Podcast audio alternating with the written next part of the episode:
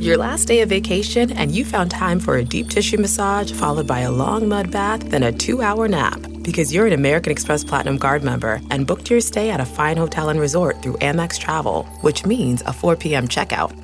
And those relaxing vacation vibes can keep going at the airport in the Centurion Lounge. Just a splash. Before you board the plane, back to reality. That's the powerful backing of American Express. See how to elevate your travel experiences at americanexpress.com slash with Amex. Terms apply. Say hello to a new era of mental health care. Cerebral is here to help you achieve your mental wellness goals with professional therapy and medication management support 100% online. You'll experience the all new Cerebral Way, an innovative approach to mental wellness designed around you. You'll get a personalized treatment plan from a therapist, prescriber, or both in a safe and judgment free space. Your Cerebral therapist or prescriber will outline a customized plan with clear milestones along the way so you can get to feeling your best. With Cerebral, you're not alone in your mental health journey. We're here to empower you to live a fulfilling life. So take that first step towards a brighter future and sign up today at cerebral.com slash podcast and use code WONDERY to get 15% off your first month. Offer only valid on monthly plans. Other exclusions may apply. Offer ends July 31st, 2024. See site for details. Welcome to the Nerdist Podcast number 303. Uh, this is a very exciting episode because there is a first in this episode, which I'll get to in a minute. But I will say, if you live in places around America and uh, you have a means of transportation or know how to get a means of transportation, uh, then you should come see uh, any of the stand up shows that I'm doing around the country in uh, cities like Tacoma, in Bloomington, Indiana, and Denver, and Baltimore, and DC. Uh, and there's tons more. Go to nerdist.com slash calendar. Come out and see the stand up show, uh, building a new hour of comedy, hugging people along the way. It's a tour of hugs and I, I don't really know what um, Smugs. Smugs is a con- I guess a comedy thing could be smug. Hugs and smugs. God, no, I hate it. I just hate it. Uh, all right, you're not going to get a rhyming tour name, but just come out and say hi uh, at any at any of the shows uh, around the country. I'd like to thank Squarespace.com for sponsoring this episode of the Nerdist Podcast. Uh, they've launched a new content management system. So, from a technical perspective, it's an entirely new product with a different code base. So, you have the latest web technologies: HTML5, CSS3, JavaScript foundations.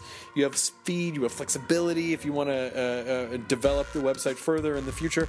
Um, from a user perspective, the new Squarespace has the best mobile experiences. New templates with mobile-ready uh, responsive designs. Um, they're seamlessly baked into the master template, and images are automatically versioned seven ways to accommodate viewing, editing, and updating on any size mobile device, which you need now. Because mobile devices, there's no standard. Some of them are as big as plates and other ones are uh, the size of your tiny hand. So Squarespace is now drag and drop. There's a new page builder. Uh, it's it's easier for novices and experts alike. Um, so I highly recommend Squarespace. Uh, better social media integration, really well designed. So you're going to get a free trial if you go to squarespace.com/nerdist. Sign up for a free account. No credit card needed. Try it out. Start building your website. And if you decide to purchase, use the offer code Nerdist8 which is different than the other ones that we've given you before. It changes, and you're going to get 10% off your first purchase on new accounts. That includes monthly and annual plans. And don't forget about their free domain registration with the annual plan subscriptions. That is squarespace.com. Offer code NERDIST8. Okay, so the big new thing that we've never done before on this podcast is uh, via Skype. I've always insisted that people be in person because uh, usually it's just better when you can see their faces and you kind of know where everyone in the conversation is and. Um, you know, this happened a couple times in this in this episode where we would all talk at the same time, like a conference call, and then everyone kind of like stops for a second. They're like, "No, you go. No, you go." But um, but I absolutely could not let this opportunity go. Uh, Warren Ellis agreed to come on the podcast very prolific writer of things which you may have read. He's written all over Marvel and DC and Transmetropolitan is a book uh, that he wrote that's huge. Um, then also uh, Freak Angels is a really cool web comic that he did, uh, and then and then released it in print. Um, not, by the way, I do want to point this out Warren Ellis, that we are talking to, is not the violinist from Nick Cave's band. Um, we tease him about that a little bit, which he took remarkably well because I imagine at this point, getting asked if he is in Nick Cave's band is probably his version of "Did you fuck Jenny McCarthy?" for me. So uh, I, uh, I appreciated that he was so good natured about it. But uh, really great guy. Uh, we we skyped him in from England, and there were uh, only a couple little technical glitches. Like once we kind of got into the rhythm of it, it worked, and uh, the call dropped. Eh, maybe two or three or four times. Um, we snipped those parts out because why do you want to hear us going? What? Did we lose him? I think we lost him. Wait, should we call him? No, you call him oh, Jonah's to go take a shit while we are trying to get the, the line back up, which happened. Uh, so we cut all that part out um, because you don't need Jonah shitting in your life. Warren Ellis, by the way, uh, has a new book that has just come out called Gun Machine, which you should absolutely pick up. Pick it up on Amazon or wherever you buy your books, um, or get the audio version of or whatever. But it just came out a few days ago, and you should really, really, really read it. Uh, dark, awesome, uh, super cool. Warren Ellis is prolific and awesome and British, and he stayed up really late so he could talk to us because there's a time difference on the spinning orb we call planet Earth. Here's the Nerdist Podcast, number 303, with Warren Ellis. Now entering Nerdist.com.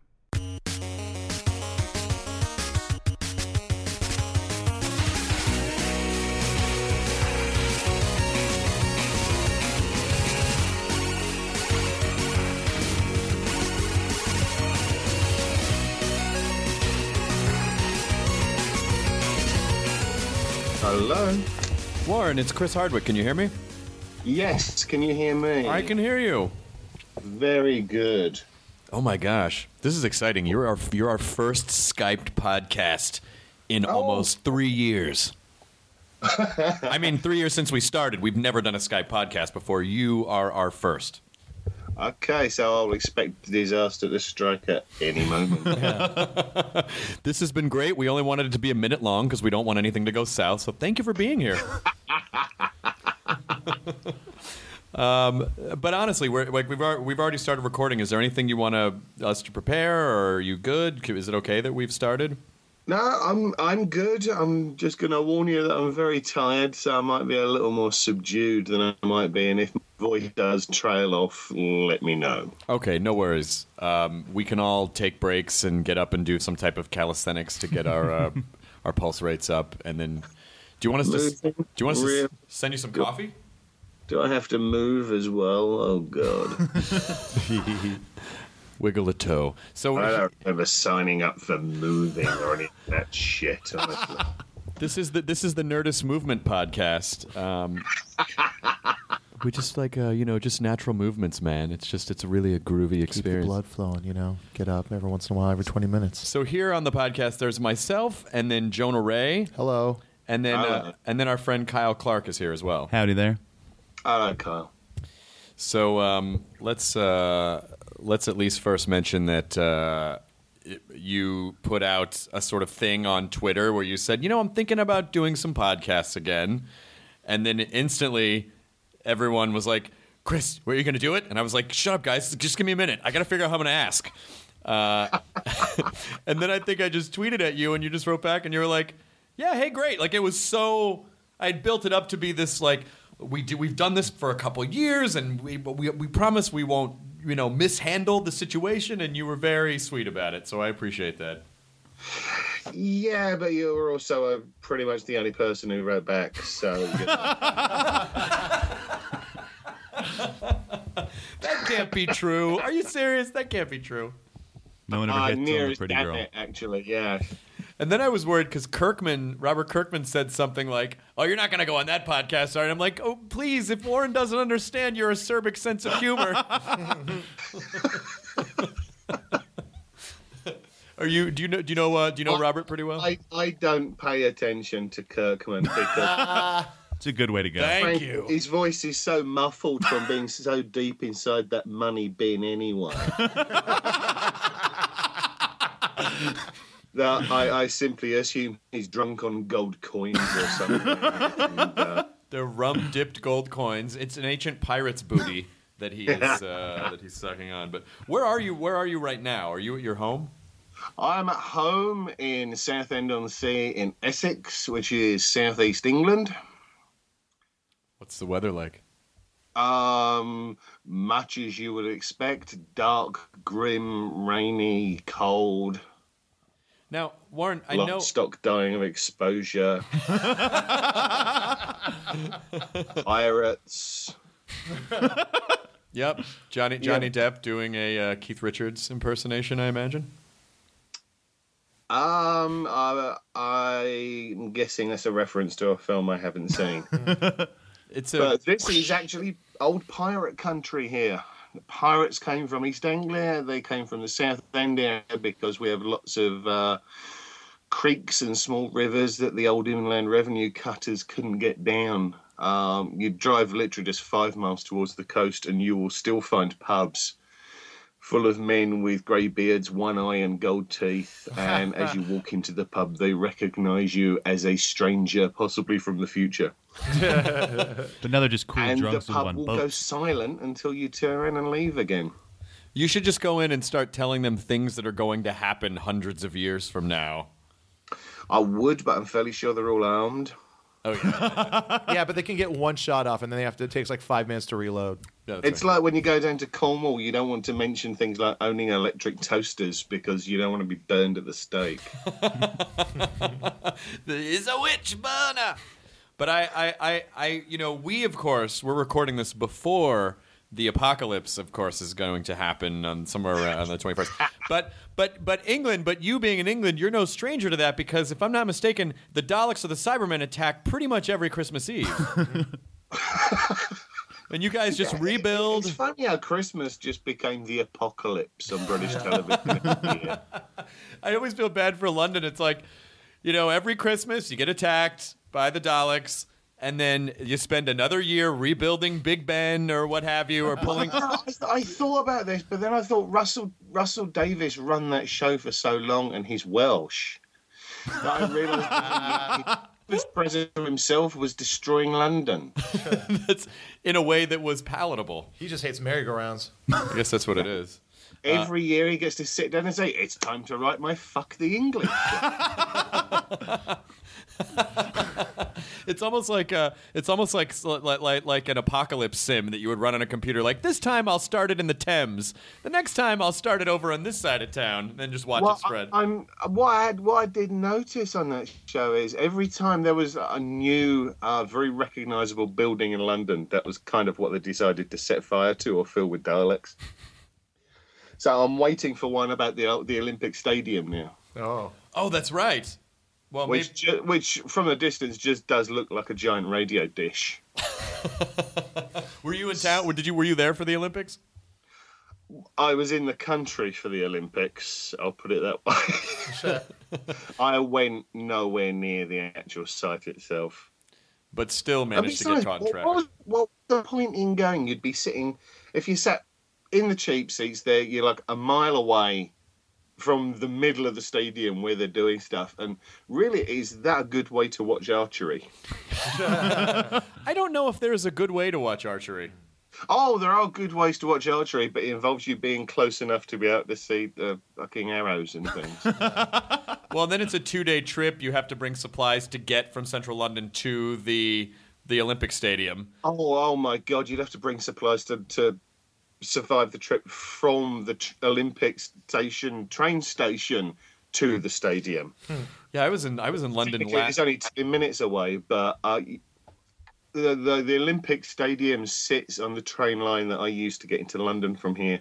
So I've been watching it being built, or most of the time not being built, over the last three years. I was there last year, and I just uh, the traffic was so bad, and, and it, just in this in the center of town, I was like, and there's no Olympics yet. What happens when there's an Olympics? Is it just over for everyone? Is there can- I'm cannibalism? that during the Olympics, the travel, the traffic situation in central London was marvelous because there was no bugger there. Oh yeah, everyone was afraid to go. Three quarters of the cabbies I talked to in London went on holiday. Yeah. Well, there's no bugger in London. What am I driving around in my cab for? That was like here in Los Angeles, they shut down one of the major freeways, and we had what was called Carmageddon, where which was supposed to like paralyze the city for a weekend. And in the end, it was great because everyone thought that it, it, everyone was going to be out, so no one came, and it was Good fine. weekend. It was a really good weekend. It was fine, but we, at least we got to scare people with a Oh, weird sorry. traffic-based LA, tactic. LA and traffic. Um, one of the funniest things I ever saw were people in Los Angeles when it rained once. Oh, we can't handle that. We I can't. mean, talking of the apocalypse. yeah, yeah, that's I that's up our Nine apocalypse. o'clock in the morning because I had a meeting. I looked out the window and there's a mild drizzle. Switched on the TV, and it literally blared "Storm Watch." Yeah, we love making graphics for things here. Graphic together already. Yep, Um, that I think looked like the the logo from Armageddon. yep. Yeah, sounds about right. And they've got helicopters out and reporters in hazmat suits because water is falling from the sky. Oh, we can't handle it. We can't. It's And like yeah. Traffic was backed up all over the city, and I'm like, I'm looking at something. I wouldn't even put a fucking coat on to go out there. You know, if it drizzles, the general sentiment is like, okay, we can. This will we'll be okay. We'll be okay. And then it starts raining harder. Like, get the kids out of school. Let's get in the fucking shelters. Get in the survival Yeah. shelters. yeah, yeah, I could see cars going by, and there were tank. There were canned goods in the passenger seat, you know. also, no one here knows how to drive when the roads are wet, and so they go about five miles an hour, and just because they're so scared. Well, a lot of the roads were built to collect rainwater. And so if the roads get really bad. It's baffling. Plus We're- all the smog in the sky, it just drops down, and it's just oily everywhere. Yeah, it's not a, I'm it's not a good I'm scene. not a fan of LA at the best of times, but I've got to admit that day was pretty funny. How often do you get out to, to, to the States even? Um, I haven't actually been out since 2010, um, which is the longest time I've been without a trip for some while. I'm usually out there once a year.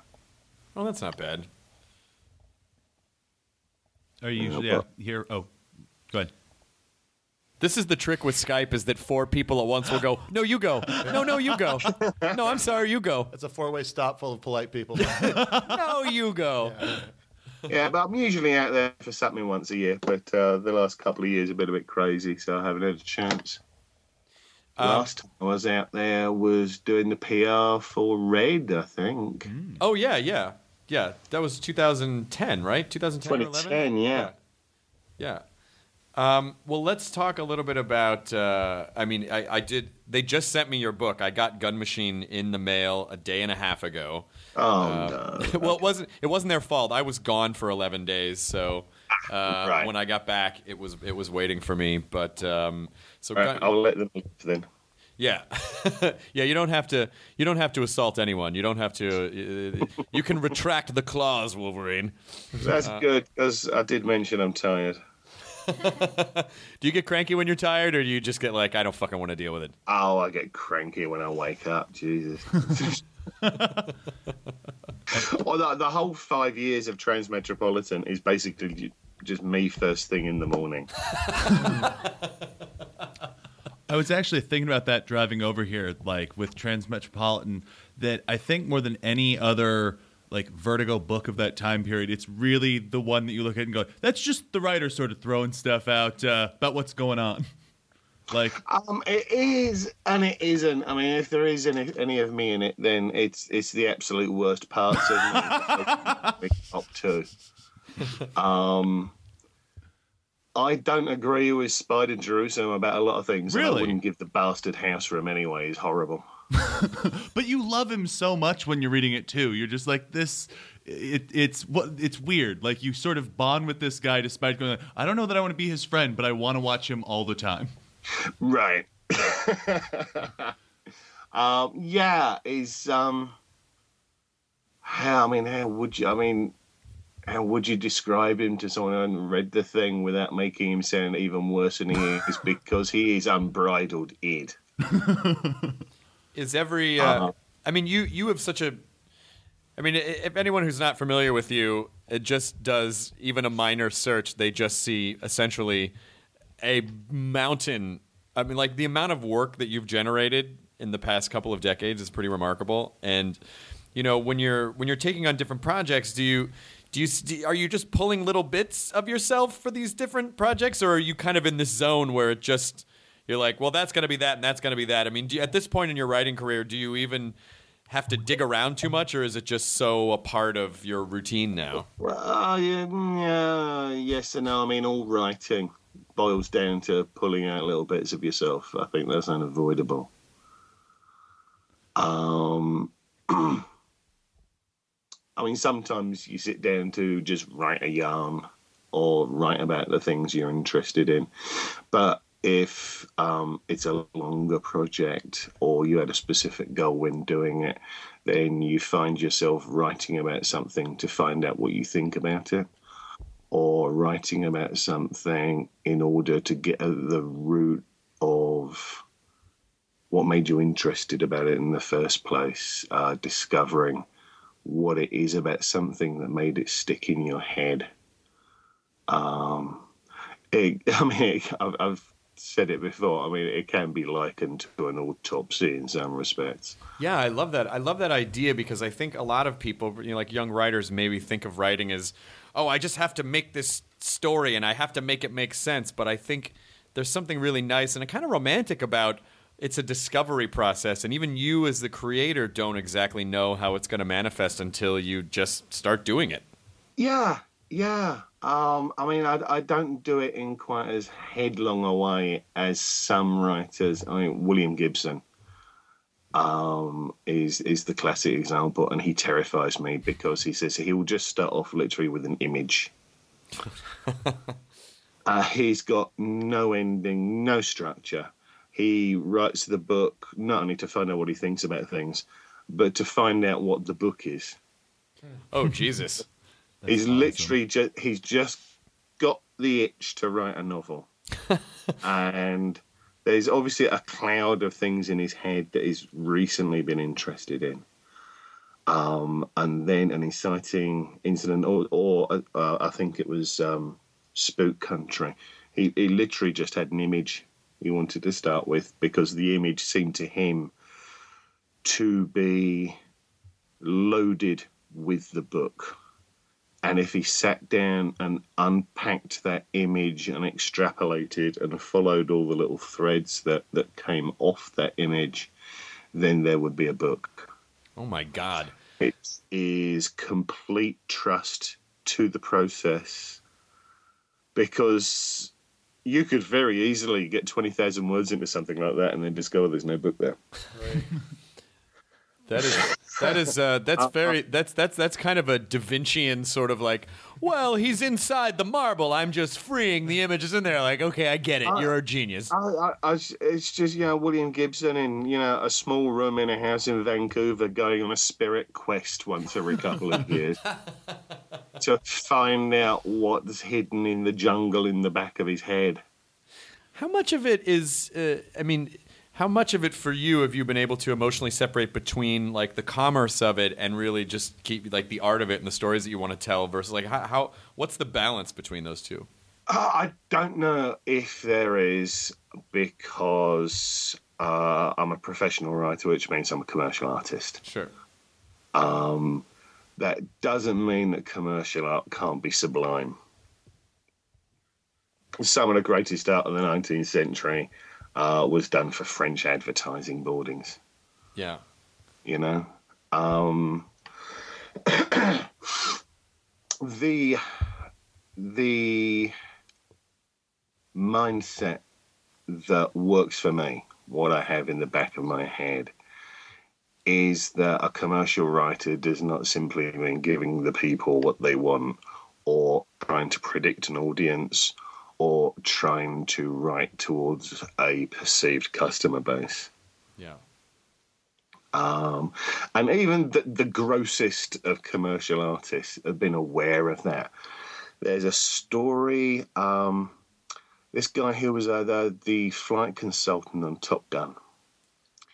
Uh, while they're shooting that, he wanders out to this local beach and he sees Jerry Bruckheimer watching all the teenagers laying around on the beach.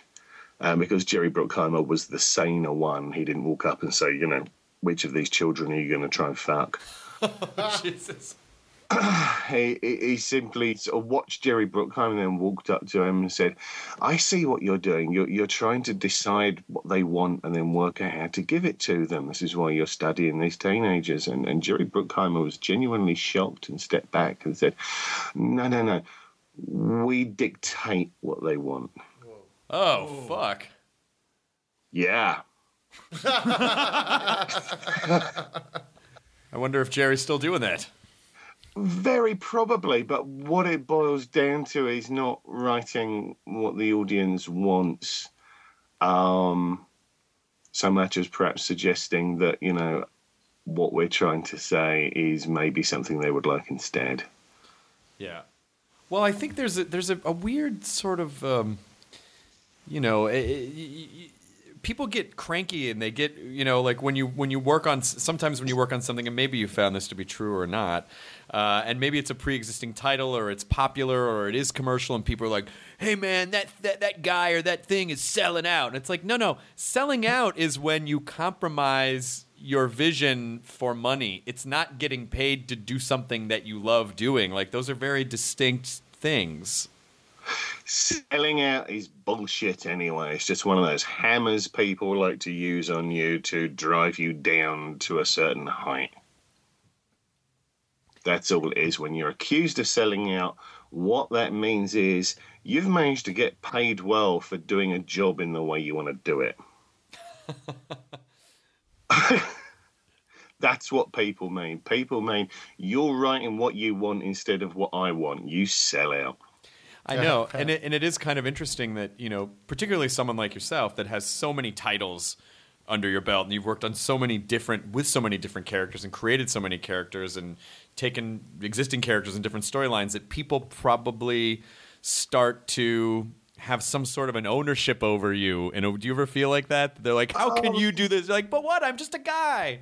I get it every now and again, but you know, I wrote a 1,300 page political science fiction graphic novel. If you want to call me a sellout after that, I will laugh in your face at the same time as I shit on your head. Honey, Warren Ellis broke into our house and he's squatting over the bed, but he's laughing. I, I think after doing something as stupid as a thousand page political science fiction graphic novel, I'm pretty much inoculated. well, and then you follow that up by doing something like Planetary, which it seemed like for the first year it was running did nothing but make people mad, or and at the same time endear it to sort of everybody. Um, possibly you pay more attention to reviews than I do. I don't read a lot of them. I just remember when it was coming out, like people were either super insanely into it or the maddest I've ever seen about someone in a comic book. Were they really? Yeah, just just well because you played with a lot of tropes and that was in a time period where a lot of that stuff was happening and you saw a lot of people who really like classic comic book tropes to not be fucked with. And there was just a lot of people taking hammers to things because that came out right around the same time as like uh, a bunch of stuff like Mark Millar was doing and things like that. And so it was just it was a fun time if you liked watching things get turned on their ear. Well, you know, bearing, bearing in mind that every Mark Millar comic has someone sodomized in it, I'm pretty sure I would have come off fairly easy compared to that. Well, there's just a lot of laughing and bed shitting. There's no sodomy in this one. right. Um, I do want to, by the way, extend my condolences on your little printer.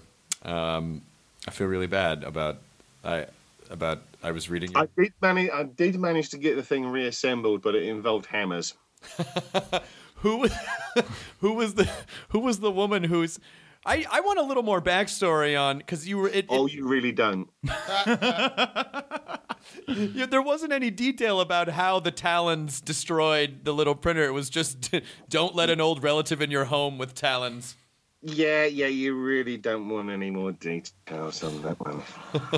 Well, good. Well, I'm glad everything's uh, up and running again. It's it's it's mostly working. I just have to have conversations with Berg about the bits inside it that are currently missing and whether those were important. But it'll be fine. It'll be fine. You uh, you are uh, I, I guess what any reasonable person would assume to be uh, an early adopter of web culture. Um, that you know you saw pretty early on. Like this is a way, you know, this is this is not this is not just like uh, a Walkman. Like this is the internet is going to be a way of life and a way that people are going to exchange real information and interact. Not just give information, but really, you know, with all of your work with message boarding, it's like really interact with a community. When, when did you when did you start to feel like that was a viable form of interaction? I got online, I guess around 94. Um, and with Lily, my daughter, in 95. Um, and at the time, the way to build any kind of profile in comics was to go to the States and do the convention circuit, which began in like April or May and finished in like October Yeah. a lot of time, a lot of money, a lot of traveling. And I didn't have time or money. And I'm essentially quite lazy. um, so I'm farting around with, oh, it was CompuServe. I was on CompuServe back then, um, which had a nascent form of chat room, amongst other things and there was a comics forum they called it there that was sort of like a message board and there was a guy from germany who was uh, involved in comic convention involved in a few in fact uh, i think it was erlangen so um, this suggested to me uh, that the capability was there to do the opportunity there to do convention like networking without having to leave my chair, which I found greatly appealing. And then you saw like this is the future. Is that sort of? Would you say that was sort of the uh, the? Is that where you started to feel the tinglings of this sort of like transhumanist movement at that point? Or you're like, someday we're gonna be avatars in a machine. Uh, actually, I've been following the transhumanist stuff um, since the late 80s, but back then it was just the occasional book, and you'd uh, find magazines in obscure stores. Um, so, um, no, I'd been interested previous to that, but of course, the web brought a lot of that a lot closer. Back in the days of mailing lists. Yes. Remember when people didn't have spam filters? I really miss mailing lists. It's the weirdest thing. I miss the old transhumanist list. I miss Fringeware. oh. Terence McKenna had a great mailing list. It really is. A, it's a shame because a lot of these, a lot of them built up these massive user bases, and then it was just like, ah, well, people don't really do that anymore. Like, ah, shit, that was years of work. Uh, it was, well, I mean, what it was, I mean, the technology to run these things went away in large part. I mean, my old mailing list had, um, at the end, it probably had 12 or 15,000 uh, active readers. Uh, but at the end of the day, the technology to run it went away. And did you did you did were you panicky at all in the sense of because it was like it was such a good way to immediately alert your fans. I mean, obviously, I know we have social networking now, and so there are ways to you know like obviously you can alert people in other ways, but there's something so personal about getting an email in your inbox that tells you about something that you actually care about without having to sift through all the shit in social media. There was a phase of a few years when when things like Twitter really started jumping. People didn't want email anymore. If you looked around the tech blogs, every other post was about how email is broken. So what happened towards the end of my mailing list is that there was no engagement anymore. People were just trashing it or filing it without actually reading it or clicking on anything. Oh yeah. So at the end of the day, I had this like impending technological failure. And there, there was no engagement there anymore because people just didn't want mailing lists anymore. So when I shut it down uh, back then, it was uh, a relief for everybody. I think. uh, Did you have a and- ceremonious final email, or were you just like shut up? Oh, let's oh, there, there was. Oh, I, I like a, I like a little bit of theatre. So whenever, whenever I shut something down, there is there is always great ceremony because uh, it amuses me greatly. Uh, and then with the PR starting on Gun Machine, one of the things um, they talked about was a newsletter. So I thought, all right then, I'll start a newsletter again, and this time I'll do it using your expensive publisher purchase technology. Yes. and this would just be easier for everybody. Um, and I barely post on that once a week because I haven't had the time, and I've still got like five or six thousand engaged users on there because it's come around again. People are starting to get crap in their Twitter feeds. yeah. And so a mailing list uh, that's coming from just one place, no one can reply, it's just me broadcasting to a list, that has a certain strange appeal to it again for some people, it seems. Now that social networking is getting noisier and our email boxes now have, you know, decent filters and our email has grown quieter, there's almost like a desire again to get something interesting in your email. Well, now basically social media is just we're subscribed to a constant email list that is perpetually dynamic and the big change with Twitter um, was um, other people's posts appearing in your timeline. yeah. Who do you like Yeah. to who do you like to follow? Who, who who do you think is like what do you think is a worthwhile who is worthwhile in social media? Oh, let's bring it up because you're asking me complicated things now that involve memory. So, I mean besides at Nerdist, of course, that address again at Nerdist, everybody. But, uh, uh, obviously, I keep a fair amount of news stuff on mine. I've got uh, BBC breaking news, Guardian, that sort of thing. John Hodgman's always good for a laugh. oh, Yeah, he's it's a amazing. good, good Twitter. Um, oh, uh, oh, yes, there's Chris Hardwick at Nerdist. Yeah, There Um, he is. a lot of the tech people. I've got like Blur, uh, Berg's account and, and Matt Jones and Anab Jain and this woman I met back in the summer who's got the best name in the world, Doctor Rebekka, and that's spelled with two K's. Doctor Rebekka Kill. Oh. You have to steal her identity and make it. I know, right? Dr. Rebekka Kidd. Like if you saw that's that's a Bond scientist. Yeah.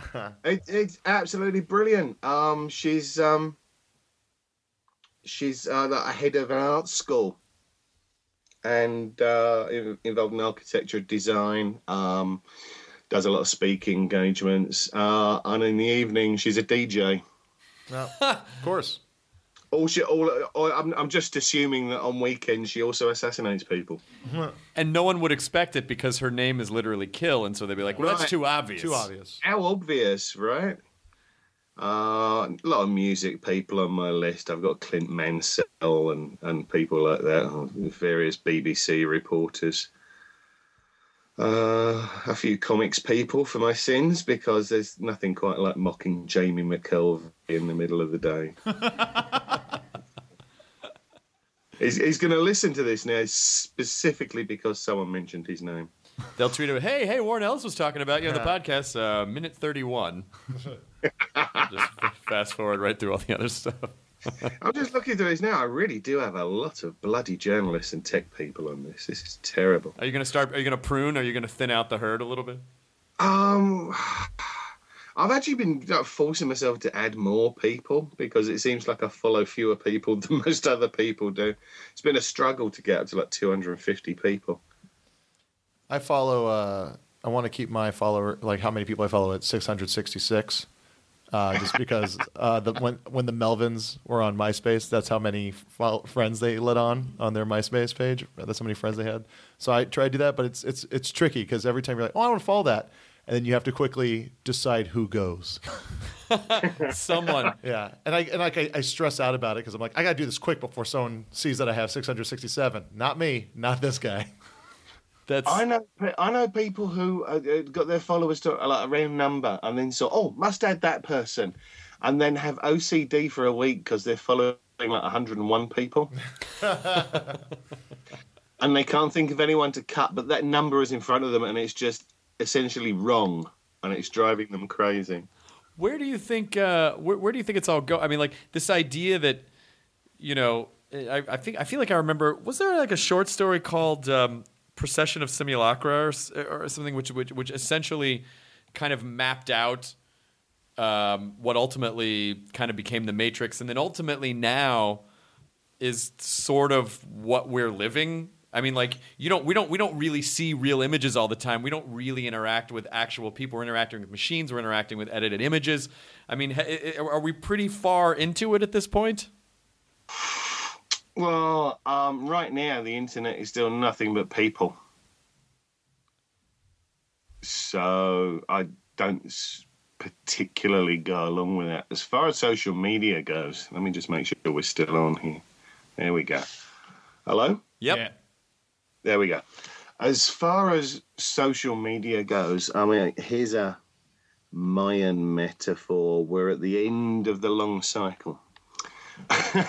we're at the end of Baktun 1 of social media. Uh, we're reaching the end of the cycle. I feel that started with Friendster and LiveJournal Yeah. um, where the scene is solidified into maybe three or four players in social media now. Right. And these little social media startups have grown up into big media. They've essentially calcified into big media. And now they have big media problems. Uh, that whole thing with Twitter and Instagram a couple of weeks ago. Oh my God! Yeah, and and and the thing that su- the thing that sucks about it for for users is that you just want you want a clean experience with which integrates well, but each company has its own set of rules. And ever since Facebook brought Instagram, they've been actively kind of walling off their garden. And I feel like Instagram has forgotten that it was able to sell for a billion dollars because of the community of people that supported it. Yeah. uh, frame it in this imagine the dispute between Twitter and Instagram as a cable television carriage dispute, Right. because that's essentially what it is. Yeah. That's the kind of problems they have now. It's the kind of bullshit that television gets its fossilized ass involved with. Yeah. And that is a sign of the times. That is the sign that they are now big media and all their problems are basically going to be pissing matches. And it's not about the users, it's about what the users can be used for Right. And what the users can be leveraged against, which of course will be other services as illustrated in Twitter, Instagram. Um, I have some sympathy for Twitter because people tweet Twitter like, treat Twitter like it's a natural resource. uh, people build businesses on Twitter They do. like like it's water. yeah? I'm just going to stand up here, hit the ground, and this fire hose is going to jet up out of it, and I will build my business on top of this. But Twitter is not a natural resource, and you cannot expect them to like being treated like that. You cannot expect them not to turn around and say, Well, I'm sorry, you didn't just hit the ground and water came out. I made this shit. and I might be letting you play in it, but when it comes down to it, I have to get paid to make this shit. Yeah. That's kind of why I did it. Um, so if you're bitching at me that you don't get to earn money based on what I'm spraying here, then uh, that's kind of a bullshit argument. Well, I don't, you know, uh, just from having the, the podcast and, you know, like after a while we had taken on sponsorships and we tried to explain to people, like, you know, it's very expensive to give away free things. We all take everything for granted now. I mean, I remember when you had to pay for email service, Yeah. you know, Yes. uh, and then, and then, you know, like you mentioned, you know, CompuServe or, or Prodigy or, you know, any of the, or the old AOL, 70 free hours. Oh, Um, this. um, but but now we take everything for granted as it's all supposed to be free. However, you know, like this recent news with Instagram and you know, like well, we have the right to advertise against your content, and you know, you don't really own any of your content anymore Yeah. for all intents and purposes. Um, that. Uh, you know, at what at what point is it like, okay, I get that you're trying to make money, but now that's that feels like it's a little evil. Well, yeah, um, because the easiest ways to make money are evil. They're, they're both evil and banal. On the other hand, I've been play- paying for my Flickr account this whole time. Yeah, That's true. I have to. yeah. I, I, so so have I I. didn't think about it. Just you just pay, pay a little like fourteen dollars a year, or whatever, for that little pro Yeah, exactly. or whatever yeah, it is. I'm, I'm paying like 20 quid every two years or something. yeah. Yeah, that's not that's And not that for bad. Vimeo, I pay for the uh, the premium Vimeo. yeah, Yeah. No waiting. none. None. Well, I just is this is this the is this the start of?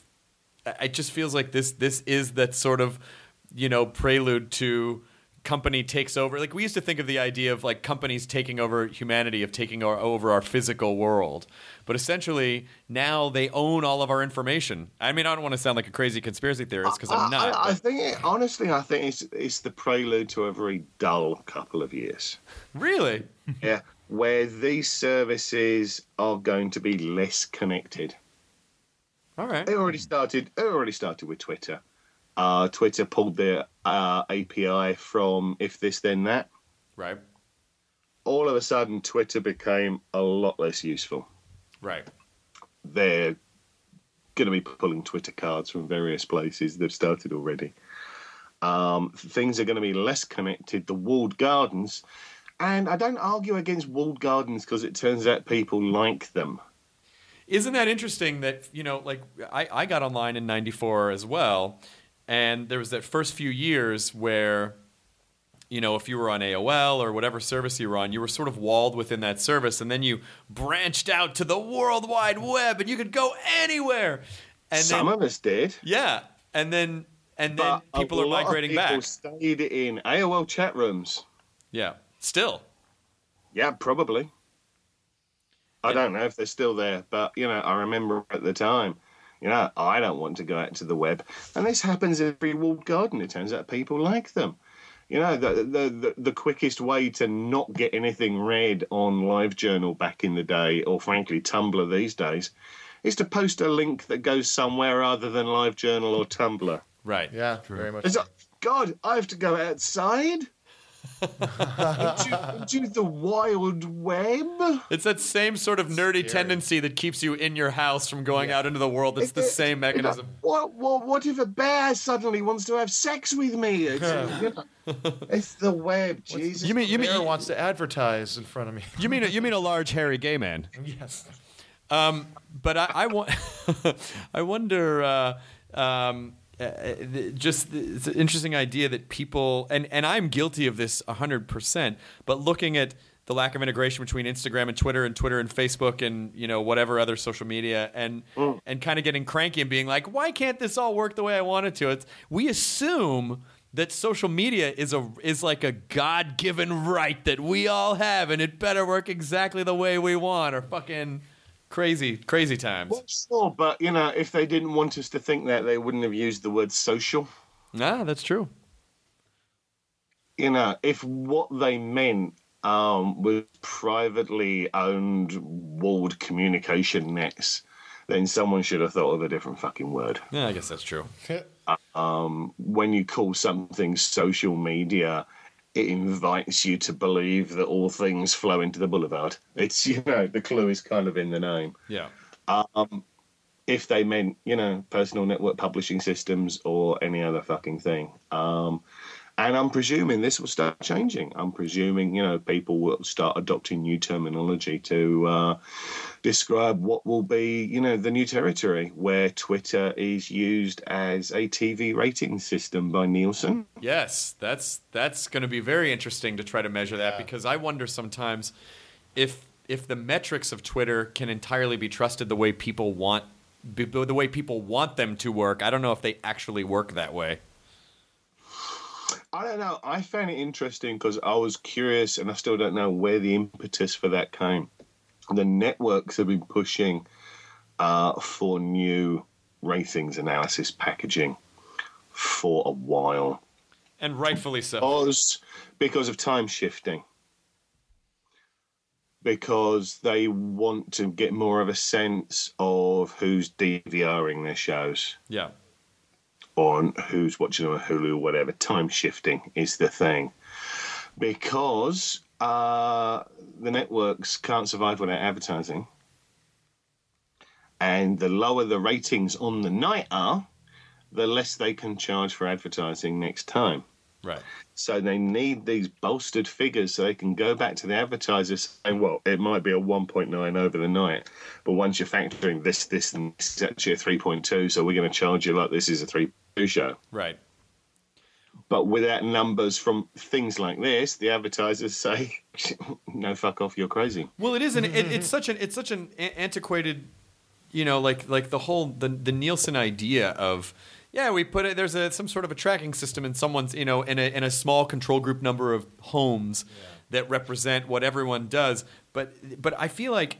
And I don't know what the answer is. I'm just saying that it seems like because of the way there are, you know, 10 different ways that people consume things, that there should be some sort of a three dimensional metric that takes into account cultural penetration versus how many people watch this thing at 9 p.m. on a Thursday. Because people just, those aren't really habits anymore that.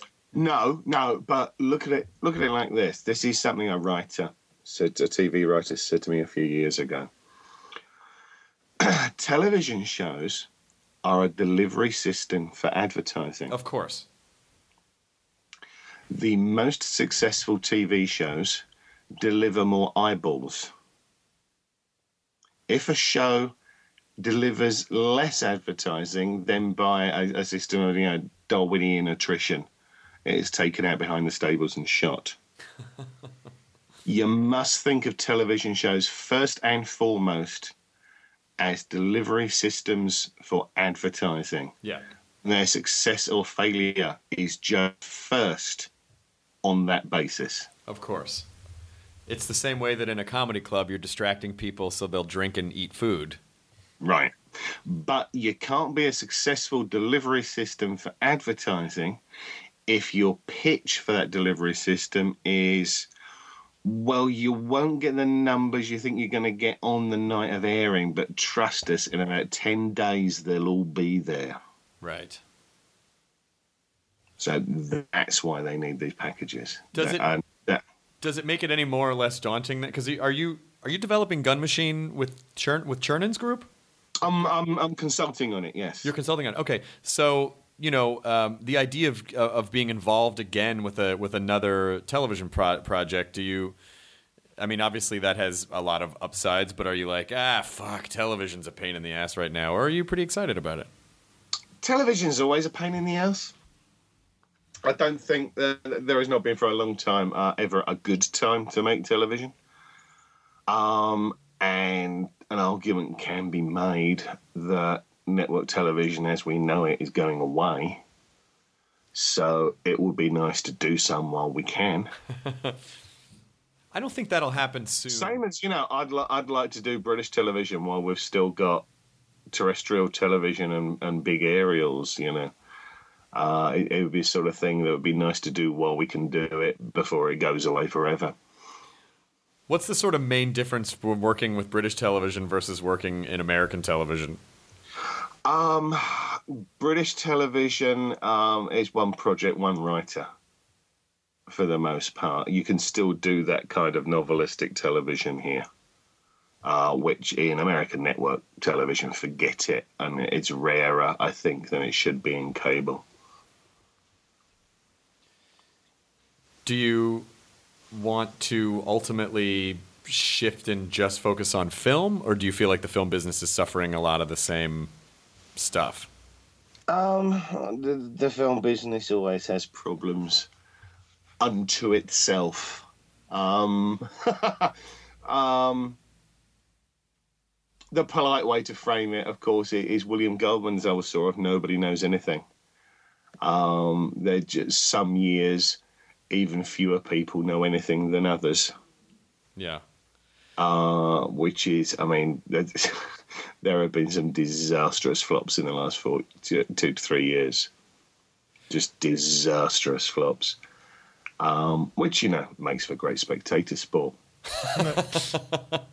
But Carter. it also speaks to being in one of those periods where the film industry is in its own little bubble. And you think any idiot could have wandered onto the Disney slot, uh, the, the Disney um, lot, excuse me, and said, you know, you're going to run John Carter against the Hunger Games. You're insane, and let me explain to you why anyone who was half conscious that day uh, could have done that for Disney, but you know there was no outside consultation. There were no conversations outside a set of offices. And bless him, that director is a terrific director. Um, but John Carter was just sort of at its genetic level um, a film idea that was not going to receive success in the early 21st century. It was it was kind of an interesting. I mean, I know, I, I get the idea. I'm like, you know, so many people were inspired by that story, and it it it, it, it you know it ended up informing so many of the contemporary sci-fi that we enjoyed. But again, you know, it's written in the early 20th century, and it's like, so he's he's breathing, he's breathing by on it, Mars. and yeah, people were inspired by it, um, and the imagination and the imagery of all that, um, but on their own, and usually um, in adolescence, Right. I would argue. If you're taking something out as as what they conceive of as a four quadrant film, and your plot is as follows. White soldier wanders into a cave, falls asleep, wakes up on Mars, gets superpowers through putting out no effort of his own, beats of strangely coloured monsters, gets the girl, wins the end.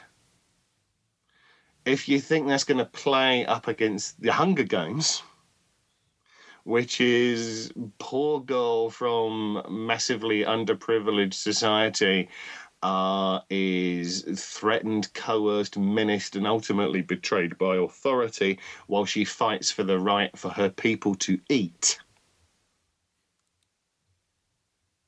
It is a sexier plot. I also think there's a great business It's that easier to find relevance in the present day, shall we say, than white guy gets superpowers. Sure. White A guy tra- a- already has. White guy takes a nap. Wait a minute. Gets everything he needs.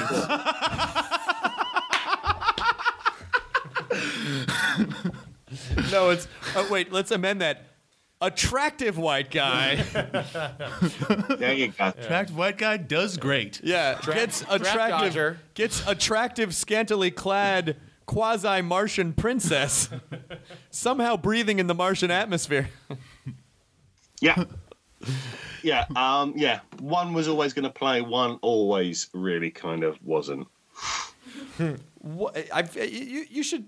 The studios should, and you probably feel this a similar way. They should just pay a small group of people, including yourself and a couple others, to come in once a month and go, "Here's what we're planning on doing," and then have because you as a storyteller can go in and say, "Yeah, you guys don't really understand. This is the movie," because I'm sure none of them saw that as like white guy takes a nap, and actually have crafted like like uh, talented storytellers tell them here's what you're really selling and here's why that's not going to work with what's I'm happening sure. I'm sure it happened somewhere, but I, I also imagine a very successful studios like Disney. Um, I imagine there's an echo chamber effect yeah um, that is probably insoluble.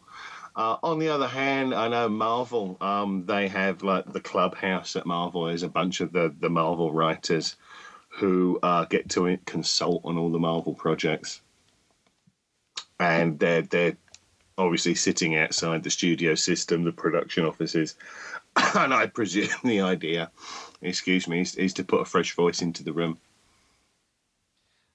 i guess so i do you see a lot of the do you see how do you see big comic industry at the moment Um, I'll be honest with you, I pay very little attention to it these days. Yeah do you think it's not necessary anymore Sorry, how do you mean? Well, just in the sense of, do you need, you know, like just like any other industry, like like the record industry or television industry, now that people can self distribute and people like, do you feel like you still kind of need a machine in place to help with promotion, or do you feel like, you know what, maybe it's not a route that you necessarily need to go down anymore if you're a young creator. Uh,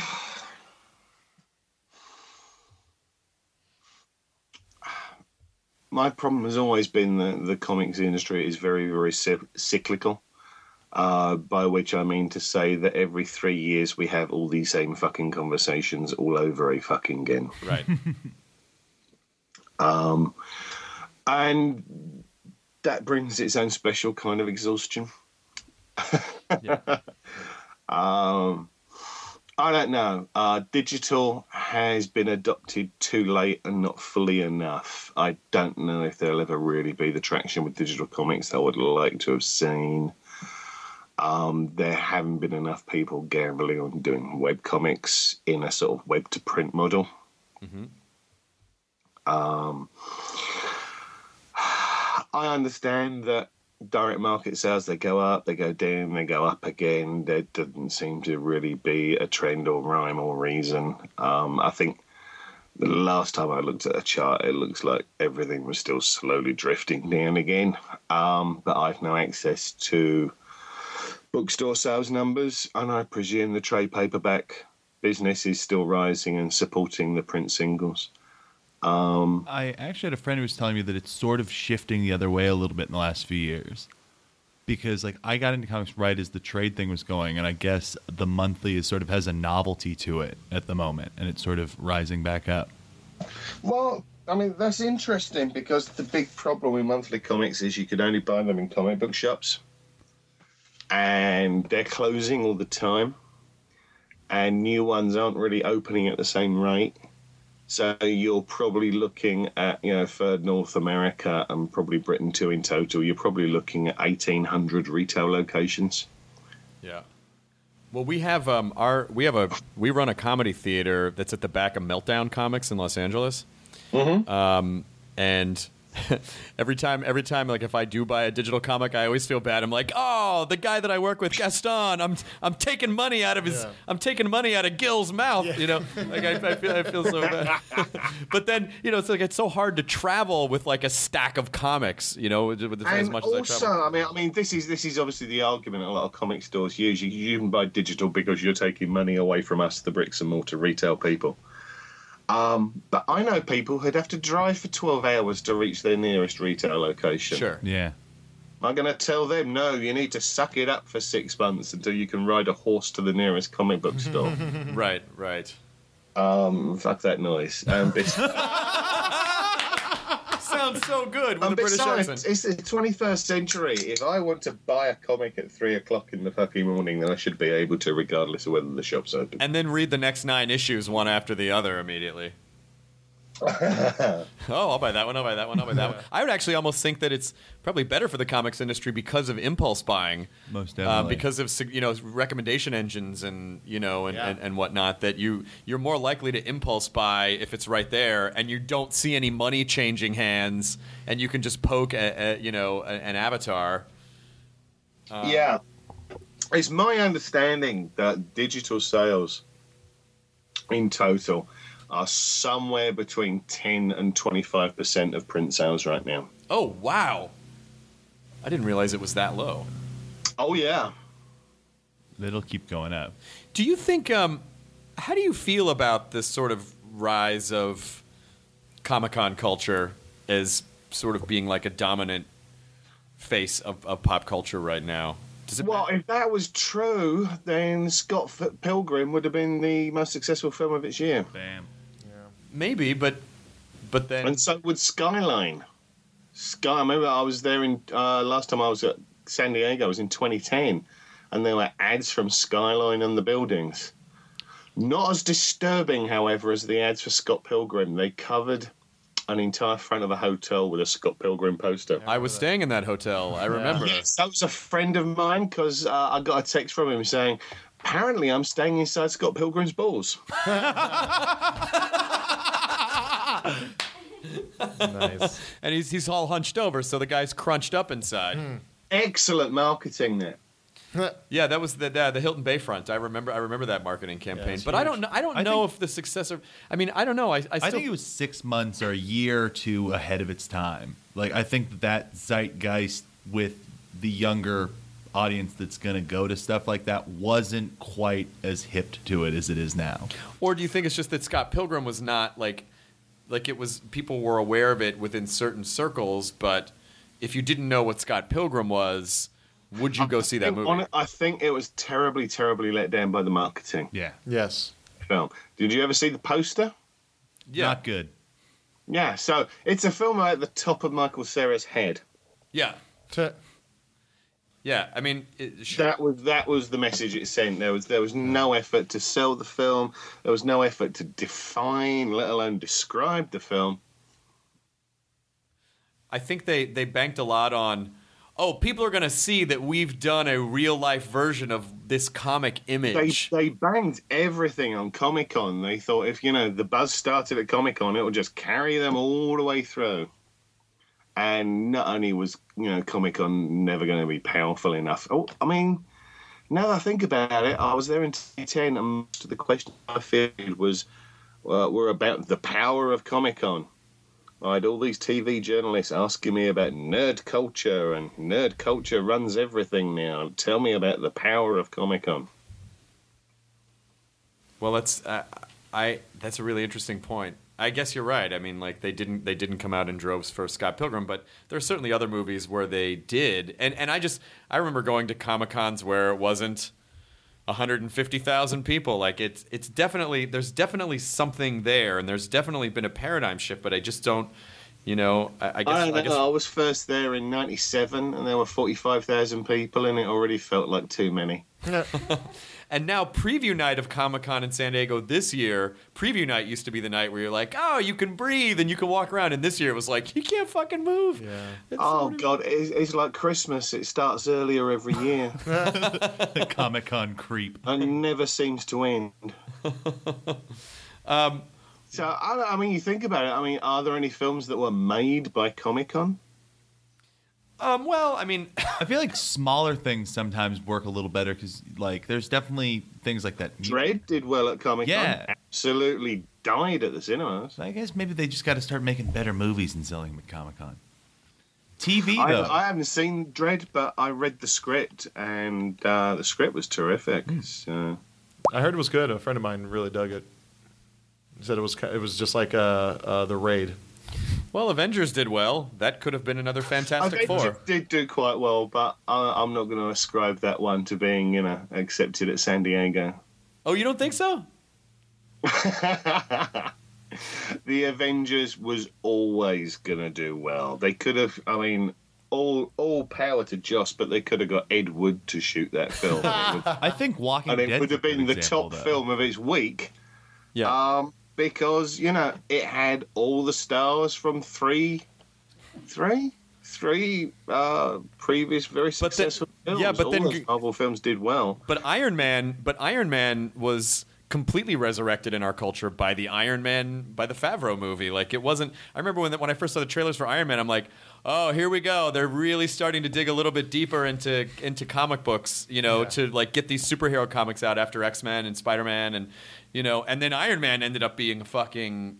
You know, I, uh, Avengers did well, but Iron Man wasn't really much of anything in cinema before that. I, I, honestly, I mean, all respect to everyone else who was involved, I honestly ascribe a lot of that um, to a great public fondness for Robert Downey Jr. Maybe, but he had kind of hit the I think for a long even even when he was at his lowest, um, there was a kind of blunt honesty to him that people responded to. where you know he sat in front of the judge having, I don't know, snorted coke off a rhino in a tutu. Hot. And the judge says, Well, you're a very bad boy. I'm sending you to prison. And Robert Downey Jr. looked at the guy and said, You're right. I fucked up. Let's do it. There's a whole generation of kids that don't even know there was a period of time where you could just wake up and Robert Downey Jr. would be in your house next to Warren, who was shitting in your bed and laughing in your face. yeah, there's, there's a whole generation of people who don't realize that Robert Downey Jr. used to be a serious actor, frankly. Very serious actor and a really good one. Yes. An exceptional. Um, Yeah, I mean, he went away for a fair bit, um, but I think there was always a public uh, fondness for him. And when he did Iron Man, it was very much just Robert Downey Jr. himself turned up to 11. Yeah, yeah. So let me did did you or did were you not involved with those Iron Man anime? I uh, the the anime, yeah. I what I did is I wrote uh, plot lines for all of those uh, that were then sent to Japan, translated, um, and presumably adapted in some form um, into scripts. But um, I think they were treated as no more than springboards because I saw one episode of the Iron Man anime, and it didn't really reflect anything I'd written. I watched the first episode of it, and it was uh, it was a lot of talking. It was a lot of talking, and then something, and then something happened. Yeah. And a lot of the talking was, you know, Tony Stark saying like, "Yeah, I'm retired." Okay. yeah. Um. As I say, yeah, I didn't do anything that really involved script or Or or, did- yeah. episodic structure. Well, uh, do you like do you like taking on pre-existing characters and seeing and trying to find original places for them to go, or do you like? I'm sorry. Can you repeat that? I know it's so loud here right now. Now there's a fucking. Now there's a. Hang on, there's a leaf blower outside. I'm gonna see if I can make that guy go away. All right, Warren. Warren, he's gone now. You can speak with your Yeah. your true feelings about him. Oh wait, he's back. Shut up. Shut up. What are you doing? Nothing. Nothing. Nothing. Just talking to this perfect stranger. if you ever want to see your family again, Jonah. Oh God, Chris, please. Oh God, Martha. Martha. She, she's old. She's an older woman. You know my style. I uh, I'm curious. Uh, I was from, from a writing standpoint. Do you like do you like taking care, pre-existing characters in new directions, or like something like Freak Angels, where you can you get to create this entirely new thing to put into the world? Uh, the ideal is always creating something new. Yeah. Um, when I do company owned work, um, I'll be frank with you, it's often um, to get some money coming in or to raise my profile in the industry a bit. Uh, but I will always select things that I can personally get interested in um, and find new angles on. It's not just about the money, um, but it's a commercial job. Yeah. Uh, I'm not going to put aside on it. I'm I'm being paid to paint the company's house. I don't own the house. I don't own the brushes. I don't own the paint. Right. Um, it's always going to have less of me in it than something I've sat down and created myself. How do you feel about uh, adapting your own work into like other mediums and stuff? Um, people pay me for the right to adapt. And what that means is I take the money and they go away and adapt it and they have the right to not me have not have me sitting on their shoulder saying, You're wrong, you're doing it all wrong, you bastard, you bastard. That's not what I'm paid for. Well, that's what happened with that's what happened with Max Brooks. Is like I think Max like gave them a draft of the World War Z script, and they were like, well, "We're going to do this other thing," and he was like, "I'm out. You go do whatever you want. I'm not, I have nothing to do with it." And Right. and uh, and I don't, I think was even resistant to even watch the trailer, and then finally did. Well, having seen the trailer, I don't blame him. That's true.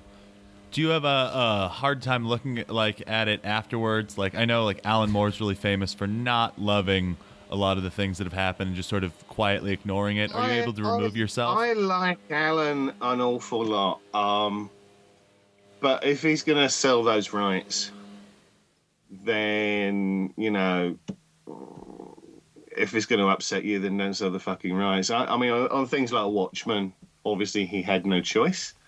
And I could understand him not wanting to watch that.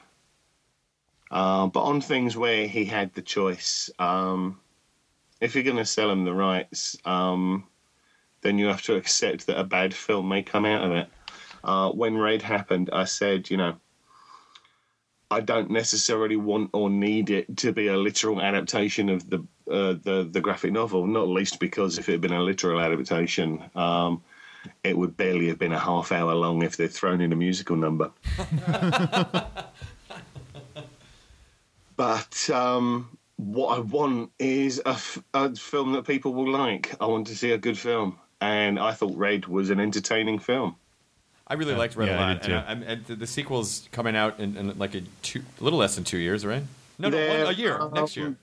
let's see. They're wrapping up the shoot tomorrow. I haven't been able to get out to the set this time, but they're wrapping up at least the London end of the shoot tomorrow. Um, I think the film is due out next summer. Have you Is had that- Have you had any conversations with Bruce Willis? I still can't get a read on that guy. Yes, I have had conversations with Bruce Willis. Um, let me tell you something about Bruce Willis. Yes. So um, I'm in Toronto on on the Red Shoot second unit, and they're shooting um, the scene in the CIA offices where he's where Bruce is fighting Karl Urban, Yep. And they're still building part of that set. Um, they're talking with the the stuntmen and the stunt coordinator. And the second unit director of the Stainless Circle, and there's still a guy up on a ladder um, trying to um, get the, uh, the the the roof in, uh, the the ceiling. Sorry, on the room, and he's wobbling away on this ladder. And Bruce has got a coffee, and he's he's standing sort of next to the ladder, but partly with his back to it. Uh, and then I watch him while he's talking. He doesn't miss a beat. Um, he sticks out one foot to steady the bottom of the step ladder, and reaches out his free arm up to the top to steady the step ladder to, to stabilize it up top doesn't look at the, the carpenter who's on the step ladder, doesn't, you know, look for approbation or acknowledgement. He's not he's not thinking, he's chatting away, but he's he's just taking a second to make sure that step ladder's steady for that guy while he works. Aww. And then the That's guy made him spill his coffee a little bit, and Bruce beat the shit out of him, right? Yeah. That's that's Bruce Willis. Bruce Willis is a guy who shows up to work. Yeah. and he doesn't have a lot of ego about it. I mean, I'm sure he has a lot of ego, but when he's on the set, he he's, he's shown up with everyone else to work, hmm. which was not what I would have expected. Yeah. But uh, it was nice to see it. The great revelation actually was was, was John Malkovich, who I was terrified about meeting. Do you think he was just going to be like, "Oh, crazy method actor. We're all going to have to address him by his character name." Oh, oh, you know, one of the great journalistic sports of the 80s and 90s were incredibly shitty interviews with John Malkovich. Whereas I went in to interview John Malkovich and he tried to make me into a chair. it, it's just horror. There's just this string of bodies behind him. A journalist here just burned and moved on. um, he had kind of a rep and uh, I was moving through the hotel lobby. I, was actually going outside for a cigarette, and uh, one of the producers was coming in, and she said, oh, "Warren, Warren, uh, I mean, I'm, I've got John Malkovich with me. Meet John Malkovich." I'm like, "I'm just going to go for a cigarette. I know you want to get Mr. Malkovich settled." And John Malkovich comes up with the hugest, goofiest smile you've ever seen. Pumps my hand and says, Warren, it's so good to meet you. I've had such a good day. I've been shooting guns all day. I don't even know what kind of guns. I take photos and I see my son, and he tells me shooting guns, thousands of bullets, they give you the most lovely utensils. So he's he's like a giant child. Yes. Yes, essentially, loveliest guy.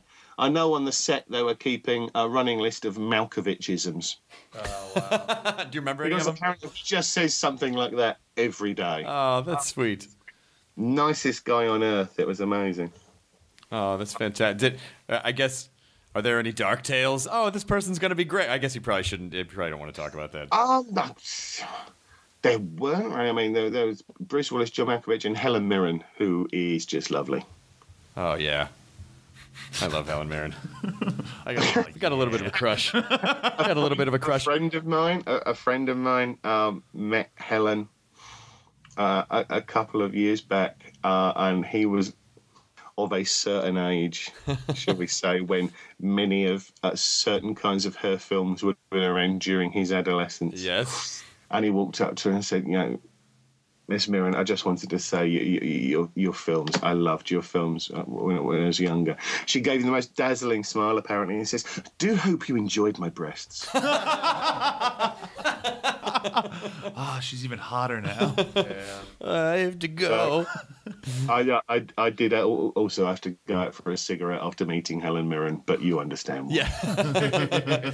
so the, la- the I, I just want to ask you like one one more kind of one more question before we release you back into uh, into England, which is um, when you how how do you get past the wall when you're writing and you need to get through and there's just it's it's it just feels like bleak and dank and it's not do do you have any tricks that you do to push through the wall or do you not really experience that? Or you must as, as much as you write.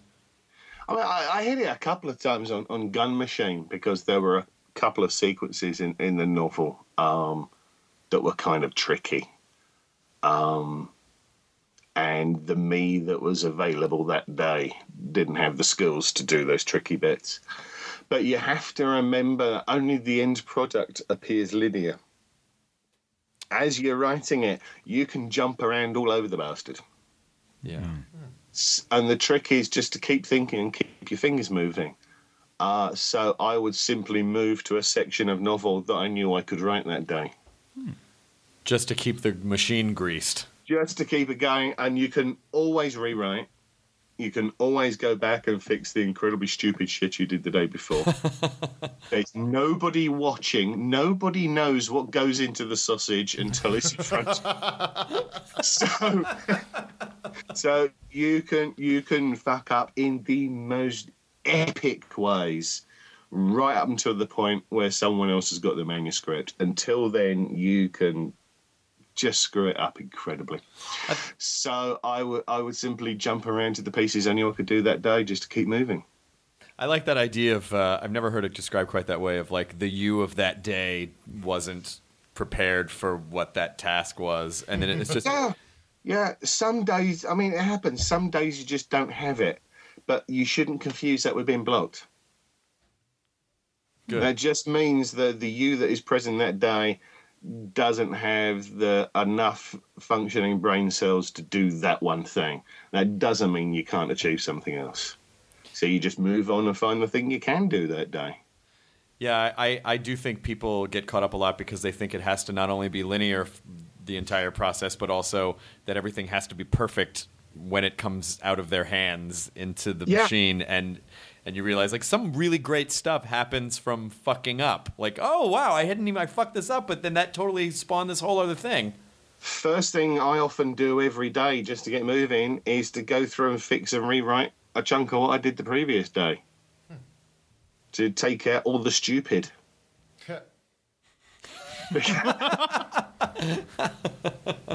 Because, yeah, taking out the stupid, big part of the job.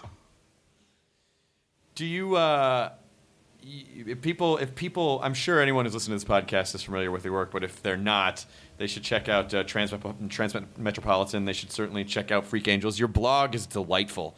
Um, I don't know, it's just a really nice like it's like a nice it's just like a nice glimpse into I I, I real I, I enjoyed Spektrmodule ah, right. which is uh, basically just a podcast of ambient and spooky music. Oh, that's awesome. Yeah, rad. it's just like weird sounds and sleepy. Yeah, it's nice. I'm getting really into that stuff. Put on It's just, me like, little now. hobby. Yeah, I, I, I gotta check that out. Well, the, the the great thing about ambient music like that is that it, it can sort of free up part of your brain if you want to do something else at Yeah. the same you know like at the Yes, same yeah. time. yeah, I mean that that's a big part of its function for me because it's about structure, uh, but in no other way is it about writing.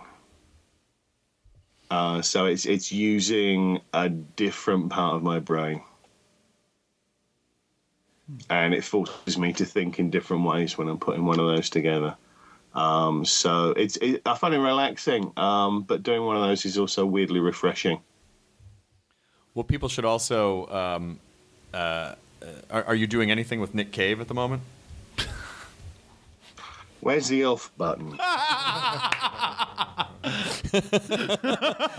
That actually would be the perfect place to end. somewhere. That, that, that would be the perfect place to end the podcast. I'm hoping it's next to the remote death. of those. I think I think a perfect place to end the podcast would be like, so are you doing anything? Where's the off button? and, then, and then it just ends. Um, but um, that's uh, that's pretty much it. Okay. Did we? Uh, Sorry, I'm still looking for the airstrike fund. I'm so sorry. Oh, Warren, you've been. Failed by the internet again. When are we gonna start installing AirStroke buttons? With uh, Air stroke buttons. I think those have been around since the 90s. It was called Teledildonics. teledildonics. You remember that? What was that? Was that that was basically remote controlled sex toys, right? That's right, Chris. Pre- pretend you don't remember. Now I don't understand. How does it? How does it give you the best orgasms you've ever had in your life?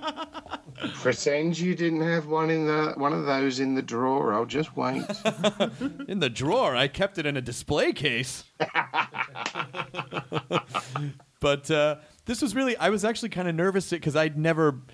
I, you know, I, I, I, we'd never met before, and this was done via Skype, and we weren't going to be able to connect by locking eyes in any at any point, and so uh, I was kind of nervous. But this was really wonderful, and and and honestly, anytime you know, anytime you feel like just it doesn't really have to be for anything specific. I know a gun machine comes out in January, which people people should pick up. Um, and yes, uh, please, God, pick it up. or they should go to warrenellis.com or at Warren Ellis on on, on Twitter. They should also buy it after they pick it up. They, They- pick it up, take it to a they register. absolutely should. I have Yeah. a pony to feed. And then So- Trey. God, I feel so. I feel so bad for Warren Ellis. Fortunately, he fell asleep in a cave and became king of Mars. Uh, but uh, but honestly, you know, it, it's been it's been really fun talking. If you if you if there's any time where you're like, hey, you know what, I feel like calling in and just rapping about whatever, then please please feel free to do that whenever you want, Warren. Like, just let me know I and we'll set it be up. happy to. That is very kind of you. I think you. a, I think a recurring I think a recurring Warren Ellis uh, segment. Like honestly, if you if even if there's stuff that you're that you're writing that you want to work out and say out loud to people, if you want to just call in and even just do like a 10 minute like here's something that I'm sort of crafting and you just want to hear it out loud and have us, you know, like fuck around with it with you, we, that would be so much fun. that would be fun for me because I'm in the middle of the next novel right now. Jesus so, Christ.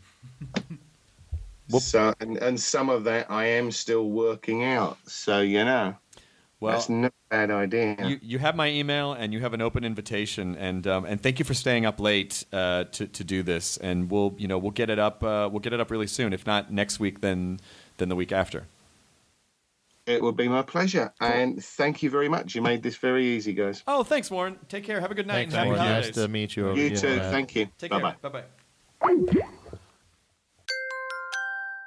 Now leaving Nerdist.com. Enjoy your burrito. Welcome to Pura, the most pristine, safe, climate stable city on Earth. A haven amidst the wreckage. Here, you're safe from heat domes, superstorms, water bandits in the outer lands. There's no crime in Pura, no murder, no suicide. And best of all, there's no cost to join us. In Pura, we promise to keep you safe. They killed her! You took everything! In a world that doesn't feel so safe anymore, we're waiting for you. Here, in Pura. The Last City is a new scripted audio drama from Wondery. Enjoy The Last City on the Wondery app or wherever you get your podcasts. You can binge all episodes of The Last City right now, ad-free on Wondery Plus. Get started with your free trial at wondery.com slash plus.